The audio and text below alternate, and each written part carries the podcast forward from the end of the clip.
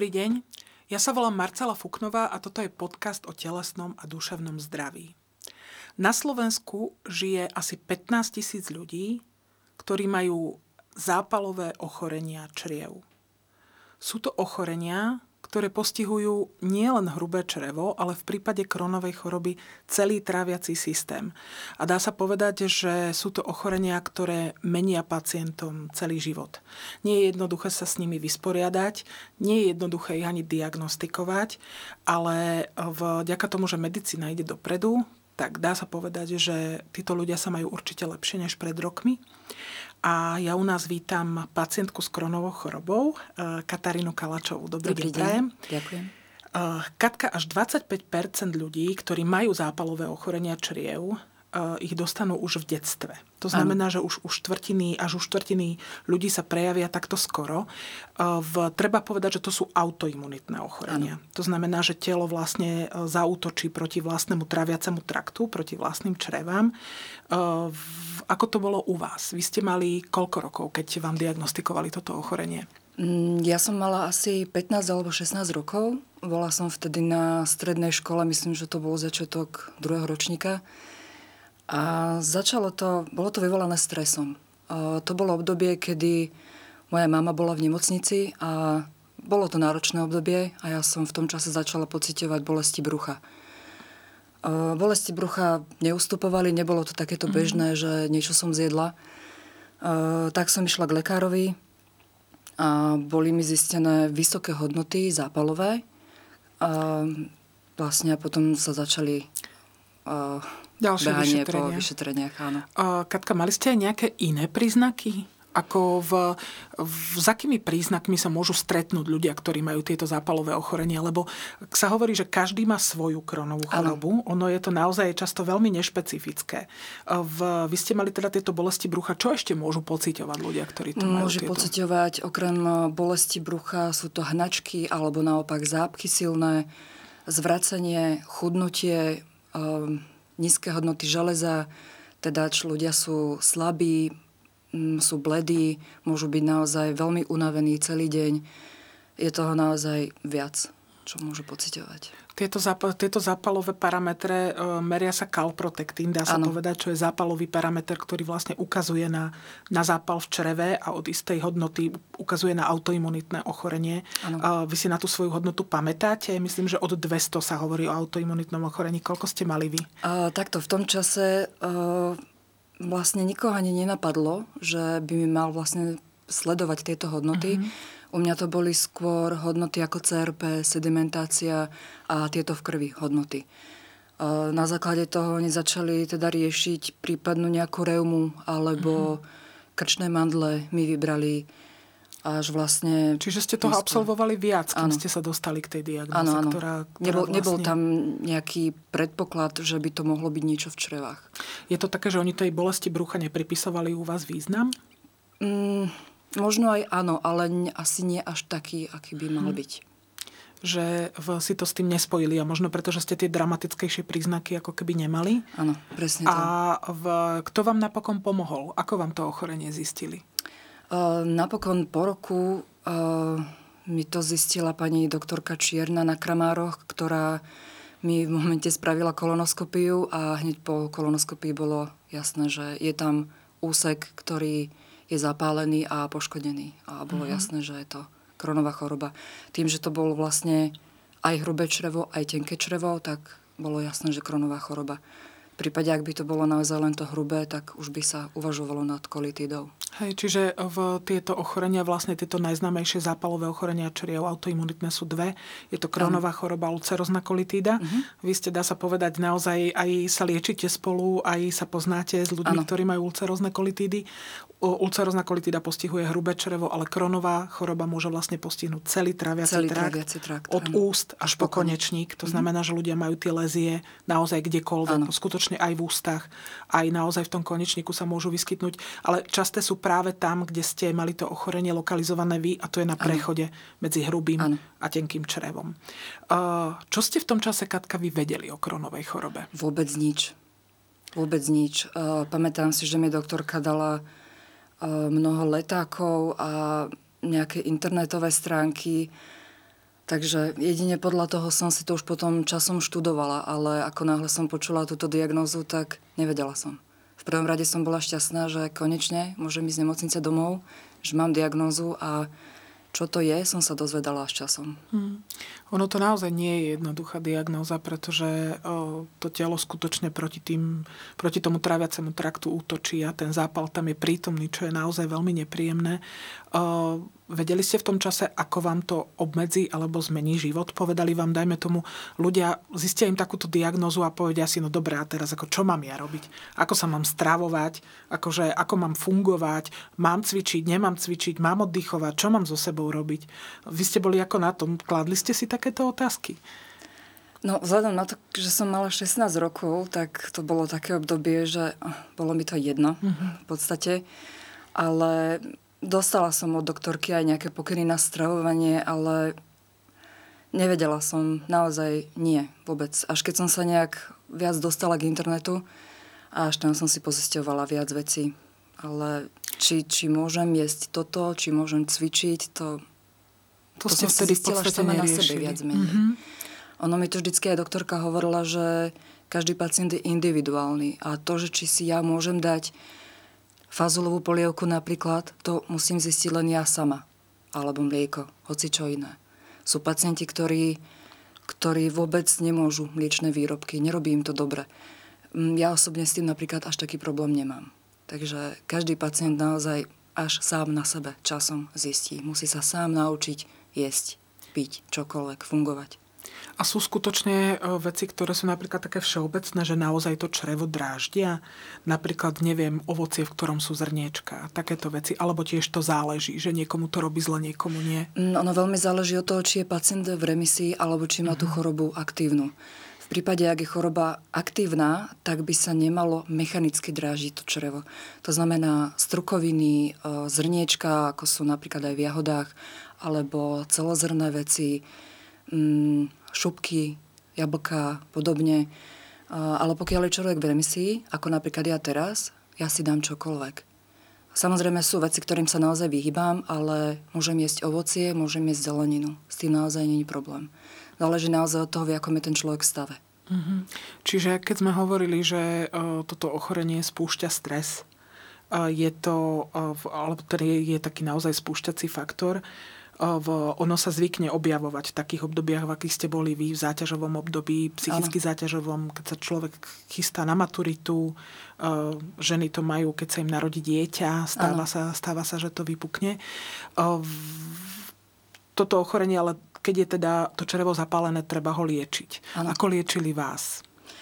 Mm, mňa začali liečiť hlavne imunosupresívami. To znamená, že sa snažili vám potlačiť imunitu. Áno, presne tak. Potlačená imunita, plus nejaké ďalšie lieky, bohužiaľ si nepamätám presne, ktoré to boli liečiva. A jednoducho len to sledovať. Dávať si pozor hlavne na tú stravu. Tá strava ako taká sama o sebe tú chorobu nelieči, alebo respektíve nedochádza potom k remisii, hej, keď sa človek stravuje poctivo, ako by mal. Ono, tá strava je len pre nejaký komfort toho pacienta, aby sa zbytočne necítil viac zle, aby zbytočne viac nechodil na záchod. Takže Jedine tak. O, vám to pomohlo? Alebo koľko trvalo, kým ste sa do tej remisie vy vtedy dostali? Ako dlho trvalo to vzplanutie tej choroby? Uh, no... Lebo po roku vám to len diagnostikovali, takže ano. tam ten zápal bol naozaj aktívny dlho. Áno, ja som sa vlastne potom aj vďaka tým liekom som sa držala dobre, niekoľko rokov, ale bohužiaľ tie imunosupresíva mali na mňa nepríjemné vedľajšie účinky, takže tie som musela vysadiť. A už vlastne v tom dospelom veku mi bola nasadená biologická liečba, ktorá sa mi držala niekoľko rokov. Uh-huh. Biologická liečba uh, funguje na akom princípe?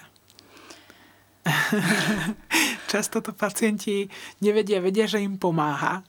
Áno, uh, neviem to úplne presne, naozaj nie som odborník, ale tiež to funguje na nejakom princípe že to potláča imunitu, ale Ono sa tam navezuje na zápalové, zápalové faktory na ano. tých bunkách, ktoré sú práve ano. zmenené. Funguje to tam v tých chorobou. črevách, tam, kde to má fungovať. Uh-huh. Není to, že by to všeobecne potlačalo imunitu. Tak si myslím, že je to lokálne. Uh, Katka, niektorí ľudia uh, v po niekoľkých rokoch s tou koronovou chorobou majú naozaj vážne ťažkosti. Sú ľudia, ktorí musia podstupovať rozsiahle operácie toho tráviaceho traktu, pretože um, tie, tie komplikácie sú skutočne zlé, tam dochádza k zauzleniu čriev, k mhm. rôznym proste takýmto veciam. Uh, vy ste na tom boli ako? Vy ste mi povedali, že u vás tie príznaky neboli možno také zlé, ako to postihnutie čriev, že to ano. bolo horšie. Áno. Mne keď sa zhoršil stav, keď už mi teda tá prvá biologická liečba prestala účinkovať, tak ja som prišla za doktorom s tým, že bolí ma tuto vpravo dole a cítim, že už to není úplne takéto klasické bolenie brucha. A no teda po vyšetrení povedal, že teda je na operáciu. A hovorím, tak ako, ja to tak necítim, že to je na operáciu. On mi povedal, že tak asi máte vysokých prach bolesti. Že aj tie výsledky krvi, aj celkový ten stav toho čreva bol naozaj veľmi zlý. Ale ja som to tak nepocitovala. Takže je naozaj na každom jednom pacientovi je to iné, že každý to inak pociťuje. Um, mňa napríklad možno viac bolelo brucho, ale pritom výsledky krvi boli úplne v poriadku. Kalprotektín úplne v poriadku. Takže každý jeden, každý jeden je úplne iný. Úplne. A zase naozaj sú ľudia, ktorí majú to bolenie brucha možno dramatické, ano. majú časté ťažké hnačky a pritom to črevo nie je na tom, nie je na ano. tom až tak zle. Ano. V, v, tých, v takej tej puberte, v tomto období, v naozaj mnohí títo adolescenti, oni majú problém dodržiavať tú liečbu. Ano. Problém v podstate um, si vôbec priznať, že sú chorí, lebo toto nie je obdobie, kedy by človek riešil, že je chorý. Ano. A v, mali ste niekoho vo svojom okolí, e, kto vás nejak podporil, kto to riešil s vami, kto vám povedal, dajme tomu, že Katarína, ale spamätaj sa, ako ty si chorá, musíš to riešiť. Áno, áno. E, ja som si tiež prešla touto asi pubertou v chorobe, tiež som na všetko kašlala a nebrala som lieky, ale našťastie Našťastie som bola na tom dobre. Ale áno, mala som pri sebe rodinu, ktorá ma vždy podporovala moja mama sa vždycky snažila variť tak, aby to hlavne mne vyhovovalo, aby som ja bola v poriadku. A potom neskôr a vlastne až doteraz ma podporuje priateľ. Uh-huh. To znamená, že je dôležité, aby títo ľudia mali v okolí ľudí, ktorí, ktorí ich naozaj, naozaj podporia. Katka, dá sa napríklad vyhnúť nejako tomu stresu, ktorý túto chorobu spúšťa? Čo by ľuďom pomohlo, ktorí majú toto ochorenie, aby v, ten stres na nich možno tak nepôsobil? Je to tiež niečo, čo si treba vypestovať? Áno, to je, to je mm. naozaj veľmi ťažké. Ja si to pestujem už niekoľko rokov. Snažím sa aj či už v práci, alebo doma, alebo kdekoľvek ten stres naozaj potlačať. Nebrať veci tak vážne. Jednoducho, keď nejde o život, nejde o nič. A mať pri sebe niekoho, kto vás podporí, to je pre mňa osobne, je to 70% úspechu. Či už stres, choroba, čokoľvek naozaj je to veľmi dôležité mať pri sebe priateľa, kamaráta, rodinu, čokoľvek. Naozaj. Katka, mali ste niekedy v živote pocit, lebo vy máte 34 rokov, v 16 vám to zistili, čiže už to máte naozaj pomerne dlho, to ochorenie, žijete s ním dlho. Mali ste také obdobie, kedy ste mali pocit, že vás naozaj obmedzuje? Alebo ak, tak v ktorej oblasti života ste to pocítili? Áno, e, určite. Keď som napríklad bola ešte pred operáciou um, Napríklad, keď sme chceli ísť na výlet niekde. Bolo to pre mňa veľmi stresujúce a viac menej som sa takýmto veciam aj vyhýbala.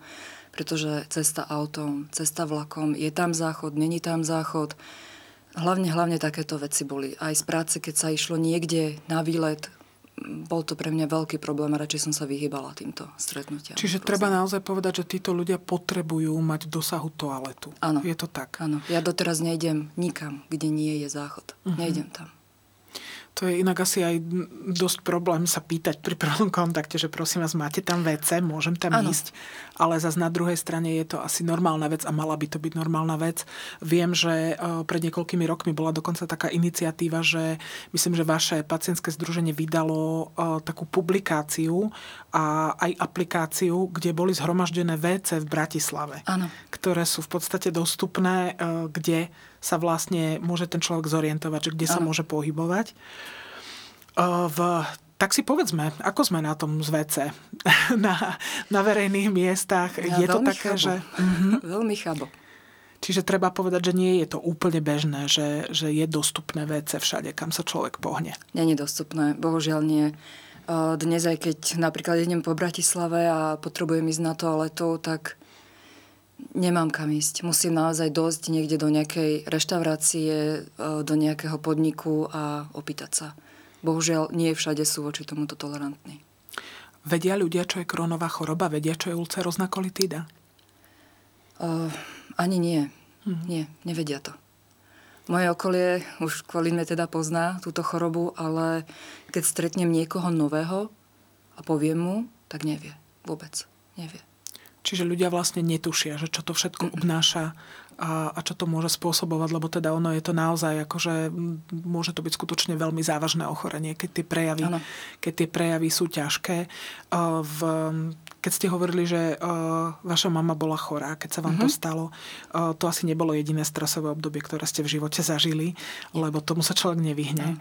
A ako na to vaše telo reagovalo? Mali ste za každým splanutie toho ochorenia? A myslíte už po diagnostikovaní? Mm-hmm. Vyslovene splanutie to nebolo, ale bolo to len zhoršenie stavu. Neviem, či sa to dá nazvať splanutím, ktoré už potom vyžaduje nejaký ďalší zásah lekárov, ale určite neskôr v nejakých stresových situáciách som potrebovala na nejaké obdobie zmeniť stravu, aby sa to ukludnilo. Takže aspoň takto. Katka, ako je to u týchto žien, ktoré majú kronovú chorobu s tehotenstvom, s deťmi? Je tam pravdepodobnosť, že to dieťa môže to ochorenie zdediť? Áno, je tam tá pravdepodobnosť určite. Čo sa týka tehotenstva, tak viem, že pokiaľ je žena v aktívnom štádiu choroby, tak to tehotenstvo je naozaj veľmi rizikové a dokonca aj otehotnenie je veľmi ťažké ale tak mi bolo povedané, že pokiaľ je žena v remisii, tak môže otehotnieť, donosiť, porodiť dieťa ako každá iná zdravá žena. Dokonca sú ženy, ktoré majú ako keby pokoj v tom tehotenstve. Je to ano, také ano. podobné, dajme tomu ako pri skleróze multiplex, ale pri iných autoimunitných ochoreniach, že ako keby to tehotenstvo chráni v úvodzovkách tú ženu pred prejavmi toho ochorenia, ano. ale nemusí to tak byť vždy. Niekedy áno, áno niekedy nie. Áno, počula som aj príbehy, že to, že nám dokonca zachránilo nejak ten život kvázi. Že, že sa im ten stav zlepšil. zlepšil. Áno, áno, mm-hmm. aj bez liekov. V, dá sa, dajme tomu, to ochorenie revidovať nejakým spôsobom dlhodobo, v, že následuje operácia za operáciou, v, dajú sa tie následky nejak naprávať, alebo teda keď už je tam to zápalové ložisko, dá sa to riešiť inak ako chirurgicky? Alebo kedy sa to rieši chirurgicky? No, chirurgicky sa to rieš, lieši až na úplnom konci. To je naozaj až tá úplne posledná možnosť. Dovtedy prichádzajú do úvahy lieky. Lieky, strava, kľudový režim. Jedine to. Tie lieky hlavne. Keď ľudia s týmto ochorením pracujú, neobmedzuje to človeka v práci, s týmto nie je problém? Určite viem si to predstaviť pri práci, ktorá vyžaduje fyzickú aktivitu. Pre mňa osobne by toto bol veľký problém. Ja mám administratívnu prácu, takže ja sedím, mám hneď vedľa seba záchod, som v kľude, alebo môžem pracovať z domu. Ale viem si predstaviť, že ľudia, ktorí pracujú fyzicky, prípadne aj taká predavačka za pokladňou. Aj pre ňu to musí byť naozaj veľmi ťažké, pretože tam musí sedieť, nemôže si láhnuť, nemôže si oddychnúť, nemá pri sebe toaletu. Takže určite to veľa ľudí obmedzuje. A zrejme niektorí ľudia končia kvôli tomu možno Presne aj na invalidnom dôchodku, na že naozaj si pre seba tú prácu nenájdu, ak je no. to takto. Ak sú na tom takto. V...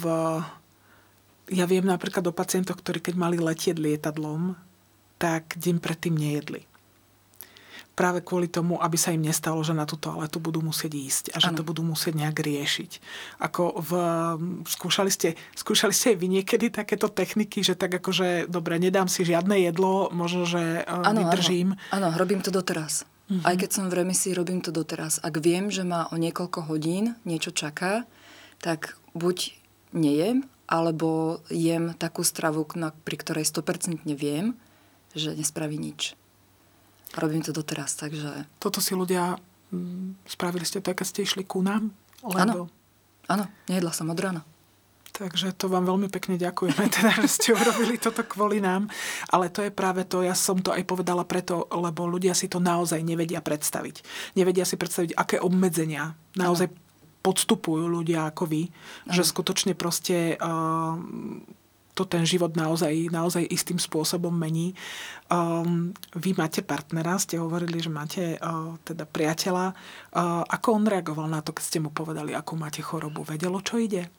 Nevedelo, čo ide. Mm-hmm. Vysvetlila som mu, ale nemali ako reagovať. Jednoducho to akceptuje, rešpektuje, pomáha mi a nechová sa ku mne ako k chorej. Jednoducho, normálne. Fungujeme. Lebo v podstate nie je to niečo, čo by vás definovalo. Áno, je to len niečo, tak. s čím žijete. Áno, ale to je najpodstatnejšie, že on sa ku mne chová normálne, s rešpektom. Ja nepotrebujem, aby nado mnou niekto zalamoval ruky, ale stačí to akceptovať.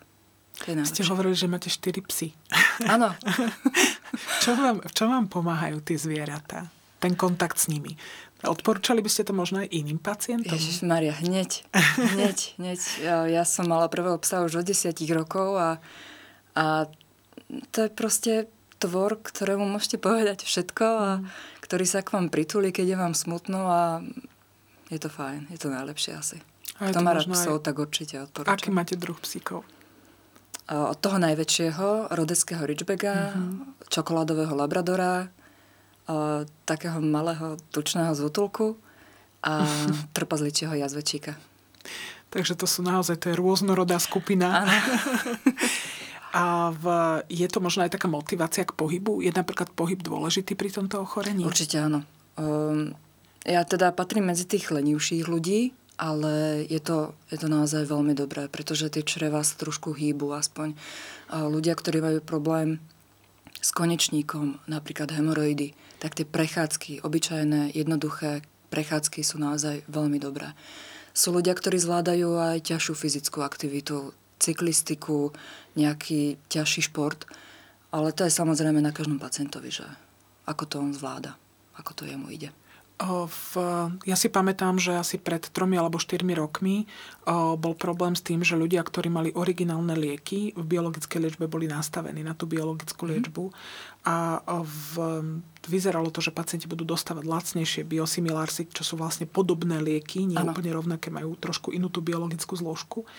Oni protestovali vtedy s tým, že nie je ľahké sa nastaviť na túto liečbu. Že nie je jednoduché nastaviť pacienta tak, aby bol v poriadku a aby, aby sa mal tie príznaky čo najlepšie, alebo teda čo najmenej sa prejavovali. Vy máte aké skúsenosti s týmto? Pamätám si to obdobie. Našťastie teda mňa sa to nedotklo aj vzhľadom na moju poisťovňu, moju lekárku. Celé to nejak prehrmelo a ku mne sa tie biosimiláry nedostali. Ale viem, že veľa ľuďom to naozaj skomplikovalo život. Či už zdravie, či už financie, stres, komplikovalo to ľuďom naozaj veľmi život. Že skutočne nie je jednoduché mať tú liečbu nastavenú tak, aby ste, aby ste boli OK. Áno. Aby to, ono to aj trvá istý čas, kým sa ano. človek v podstate, ano, ano. v podstate na to nastaví. Um, za tie roky, koľko času ste, dajme tomu, strávili v nemocnici? Musíte sa tam vrácať? Teraz už našťastie nie, uh-huh. ale v tom mladom veku som tam bola naozaj veľmi často do toho roka, kým ma diagnostikovali, som bola naozaj ani neviem, možno každý druhý mesiac som tam bola. Už ani neviem v koľkatých mestách, ale bolo to naozaj veľmi často. Keď majú títo pacienti ten zápal, v podstate ešte to ochorenie nemajú diagnostikované, stáva sa, že tie príznaky načas ako keby ustúpia, alebo je to kontinuálne zlé? Mm, Áno, môže sa stať, že ustúpia. Je to, je to asi celkovo tým človekom, tým jednotlivcom, ako, ako k tomu aj celému pristupuje. Ja si vždycky hovorím, že celé je to o psychike. Mhm. Vôbec nepopieram lieky a operácie, toto všetko, ale naozaj veľmi veľa robí psychika. Ja keď som v pohode, že som v kľude, tak ja neviem, že som chorá. Vôbec to neviem mne tie príznaky aj všetko mne to ústúpi mm. úplne. Či mám lieky, nemám lieky, ústúpi to. ale ako náhle sa dostanem do nejakej stresovej situácie, ktorá je možno už ťažšia, tak vtedy to začnem pociťovať. A je jedno, či jem iba suchý chlieb, jednoducho cítim bolesti brucha, hnačky. Vy ste, Katka, hovorili, že toto ochorenie môže byť dedičné, že sa môže preniesť mm-hmm. na mhm. dieťa, ale v málo ľudí vie, že tieto autoimunitné ochorenia, oni sú také, ako keby také pospájané nádoby. Že mm-hmm. oni navzájom súvisia. A dokonca sa môže stať, že človek má dve autoimunitné ochorenia naraz. Mm-hmm. A v Viem, že sú ľudia, čo majú napríklad aj sklerózu multiplex, aj kronovú chorobu. A že sa môže stať takisto, že to dieťa má síce iné autoimunitné ochorenie, ale má. V, existujú aj nejaké iné prejavy kronovej choroby, ktoré nesúvisia s tráviacim traktom? Áno, určite. Môžu to byť napríklad ochorenia klbov. Môže sa to prejavovať na koži. Kdekoľvek. To znamená, že mm. podobne ako dajme tomu psoriaza postihuje klby, postihuje, tak takisto krónová choroba sa môže prejaviť tým, že postihne, postihne klby, postihne kožu. Že ano. v niektorí títo pacienti majú... Áno, mne sa napríklad pred e, niekoľkými rokmi vytvorili na ľavej strane tváre flaky. Hmm. Biele, hnedé. A veľa doktorov mi nevedelo povedať, čo to je.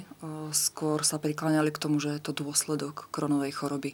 Možno začínajúce vitiligo, čo je tiež autoimunitné ochorenie. Autoimunitné ochorenie. V, keď sme hovorili o tom, že veľa ľudí o tomto ochorení nevie, ako o ňom komunikovať? Lebo ono to asi naozaj nie je úplne ľahké povedať tomu človeku, že ja potrebujem mať v blízkosti WC, lebo kedykoľvek sa mi môže stať, že na to vece budem musieť ísť že e, v, mám problémy so stolicou, mám problémy s vyprázdňovaním, mám problémy so zápalom v črevách. V, aké vy máte skúsenosti? Ako na to ľudia reagujú? Um, od začiatku to bolo pre mňa um, trápne, by som až mm. povedala, lebo naozaj je to, je to jedna téma, ktorá je trápna. Ale ja som sa práve že naučila urobiť si z toho srandu. Mm. Lebo povedať to len tak niekomu, že musím chodiť často na vecko, mám bolesti brucha, dnes nejdem von, dnes nemôžem, eh, je, je to ťažké a chápem, že pre veľa ľudí to môže byť naozaj nepríjemné povedať to niekomu. Um, preto som si ja vybudovala nejakú takú, takú obranu a urobila som si z toho vtip. Hmm. Zase treba povedať, že naozaj nie je to nič, čo by, um, za čo by sa bolo treba Presne hambiť. tak, áno. Patrí to medzi diagnózy, ktoré ako keby vrhajú na toho človeka nejaký tieň, že mám sa hambiť za to, čo mi je, ale tak to nie je. Áno. Ja sa to tiež snažím hovoriť aj ľuďom, ktorí mi povedzme napíšu, že chcú poradiť. Netreba sa za to hambiť. Naozaj žiadna choroba nie je hamba a my za to nemôžeme predsa. A to, že človek ide na vecko, no ide, každý chodí na vecko. Keď ste hovorili, že vám píšu Katka ľudia, ktorí potrebujú mm-hmm. poradiť, sú to ľudia, ktorým diagnostikovali tú kronovú chorobu teraz, alebo na čo sa vás pýtajú, lebo teda vy ste členka vašej pacientskej organizácie? Áno, e, som takisto na Facebooku členkou nejakých takých skupín, kde mm-hmm. si ľudia radia a vždycky, keď tam vidím, že je tam niekto bezradný alebo potrebuje poradiť v niečom, čo by som mu ja vedela poradiť, tak mu napíšem. A väčšinou tí ľudia hľadajú doktorov alebo nevedia, ako sa majú stravovať, um, nevedia, nevedia, čo si majú dať na raňajky alebo podobné veci. Nevedia, ako s deťmi, nevedia, ako to majú povedať niekomu, zamestnávateľovi, hlavne ľudia nevedia, ako to majú povedať. Lebo je asi dôležité, aby to zamestnávateľ vedel. Váš zamestnávateľ to vie? Vedia, všetci vedia. Ja sa za to už nehambím, ja už. Čiže máte, máte podporu aj v práci? Áno. Je to, uh, je to tak. Uh, čo sa týka um, možno, že naozaj uh, tých detí alebo tých adolescentov, je niečo, čo by si mali rodičia, dajme tomu, všímať?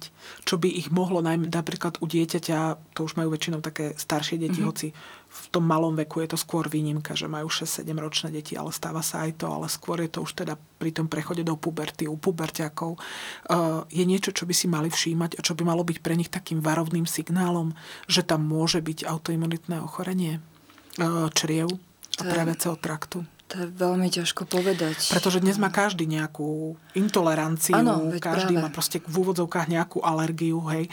Zase intolerancia a alergie sú niečo úplne mm. iné. Ľudia si to často zamieňajú, histaminovú intoleranciu, neviem čo. Ale do toho proste svieti tá kontrolka, že niekto môže mať krónovú chorobu a ulceroznú kolitídu, čo sú teda ako úplne iné levely, čo sa týka ochorení. Áno, tak hovorí sa, že napríklad hnačka, ktorá pretrváva viac ako 5 dní, už není zdravá. Takže mm, ťažko je takto, že všímať si, že čo, či boli Že už brucho, nie neboli akútna, brucho. dá sa povedať, že je to chronické tak. niečo. Ale Mhm. skôr by som dbala na to, aby, aby boli poctiví pri tých vyšetreniach. Naozaj. Jed- Jedine asi to, pretože dnes vlastne aj vtedy, keď som ja ochorela, to stravovanie vôbec nebolo mm, veľmi dobré. Žila som na bagetách počas školy. Mhm. Ako mnoho študentov. Áno, presne tak. A to môže byť tiež problém. Možno nie práve vtedy, ale neskôr to môže byť problém. Takže určite aj to stravovanie a celkovo tá psychika toho dieťaťa alebo puberťáka. O, sú ľudia, ktorí, dajme tomu, o, skončia na nejaký čas aj o, tak, že nemôžu príjmať potravu? Myslím, že áno. Myslím, že áno. Keď je to postihnutie čriev a možno až niekde vyššie nejakého žalúdka, pažeráka, tak áno. To už je naozaj veľmi ťažký prípad. že v, sa musí naozaj ako keby ochrániť ten tráviaci trakt na nejaký čas a od tej, vlastne od tej tuhej stravy. Áno. Že sa to musí vylúčiť, lebo um, naozaj ľudia si nevedia predstaviť, čo toto ochorenie skutočne, skutočne môže všetko priniesť. V, vy máte pomerne ľudia s kronovou chorobou a IBD, teda celkovo ochoreniami, týmto, tým, tý, týmito zápalovými autoimunitnými ochoreniami čriev, vy máte pomerne dobrú aj takú medzinárodnú spoluprácu, dá sa Áno. povedať, že ľudia z celého sveta, pacienti sa každý rok stretávajú, odovzdávajú si, odovzdávajú si skúsenosti. Mm, ako pokračuje medicína, pokrok v tomto? Sledujete vy tieto trendy? Popravde ani nie. Mne raz doktorka povedala, že keby čokoľvek bolo, vždy máme možnosť, ako to riešiť. Takže ja som v tomto taká kľudná, že viem, že sa to rieši. A viem, že keď sa mi za rok, za 5, za 10 niečo stane, že sa to zhorší, tak viem, že tá medicína pokročila a príde niečo iné ako biologická liečba, ktorá je momentálne na vrchole. O, sú ľudia, Katka, ktorí sa, dajme tomu, neliečia u lekárov s týmto ochorením. Dovolí to vôbec to ochorenie? Že teda akože vymyslím si nejakú, um, nejakú bylinku alebo niečo, niečo si dám? Áno, áno. Počula som o takých pacientov, ktorí sa liečia len prírodne, čajmi a podobne, ani neviem vlastne čím. A fungujú. Fungujú možno s hnačkami, s nejakými bolestiami brucha, ale fungujú. Oni fungujú, len je otázka, že nakoľko sa tie čreva Presne poškodzujú. Dokedy, áno. Pretože v, má to, dajme tomu, aj vplyv na iné orgány v tele? Keď e, sú tie čreva zapálené, poškodzujú sa aj iné veci? Určite áno. Ten, ten zápal sa môže rozširovať aj do okolitých orgánov.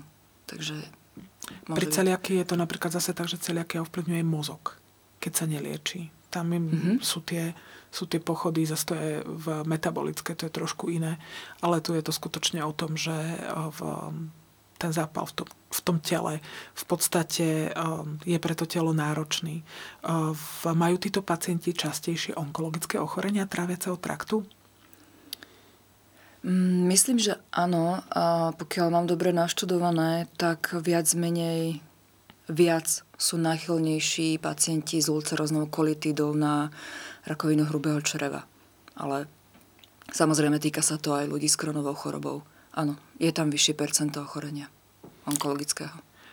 Katka, keby ste mali povedať možno naozaj nejakému mladému človeku, m, ktorému diagnostikovali kronovú chorobu, v podstate možno niečo, aby ste ho povzbudili, v, aby ste mu teda povedali, že, že aké to je žiť s tou kronovou chorobou. Čo by ste mu povedali? Asi milión vecí, ale hlavne to, že nie je to choroba, na ktorú sa zomiera a dá sa s ňou žiť a dá sa s ňou žiť naozaj plnohodnotne. Dá sa s ňou pracovať, dá sa s ňou mať partnera, deti a byť šťastný. Mm, Netreba tú chorobu brať až tak vážne. Samozrejme, treba mať dohľad nad ňou, ale uh, treba si jednoducho povedať, že tá choroba je tu so mnou a musím sa s ňou naučiť žiť a všetko bude v poriadku. Tak to sú veľmi pekné slova. Katka, my vám želáme, aby ste sa mali čo najlepšie a všetkým pacientom so zápalovými ochoreniami čriev takisto, aby naozaj ich to ochorenie nelimitovalo, neurčovalo, kým sú, ale aby sa im s ním žilo čo najlepšie, aby to zvládali. Ďakujem, Ďakujem pekne. pekne. Aj Ďakujem. ja. Majte sa pekne. Dovidenia.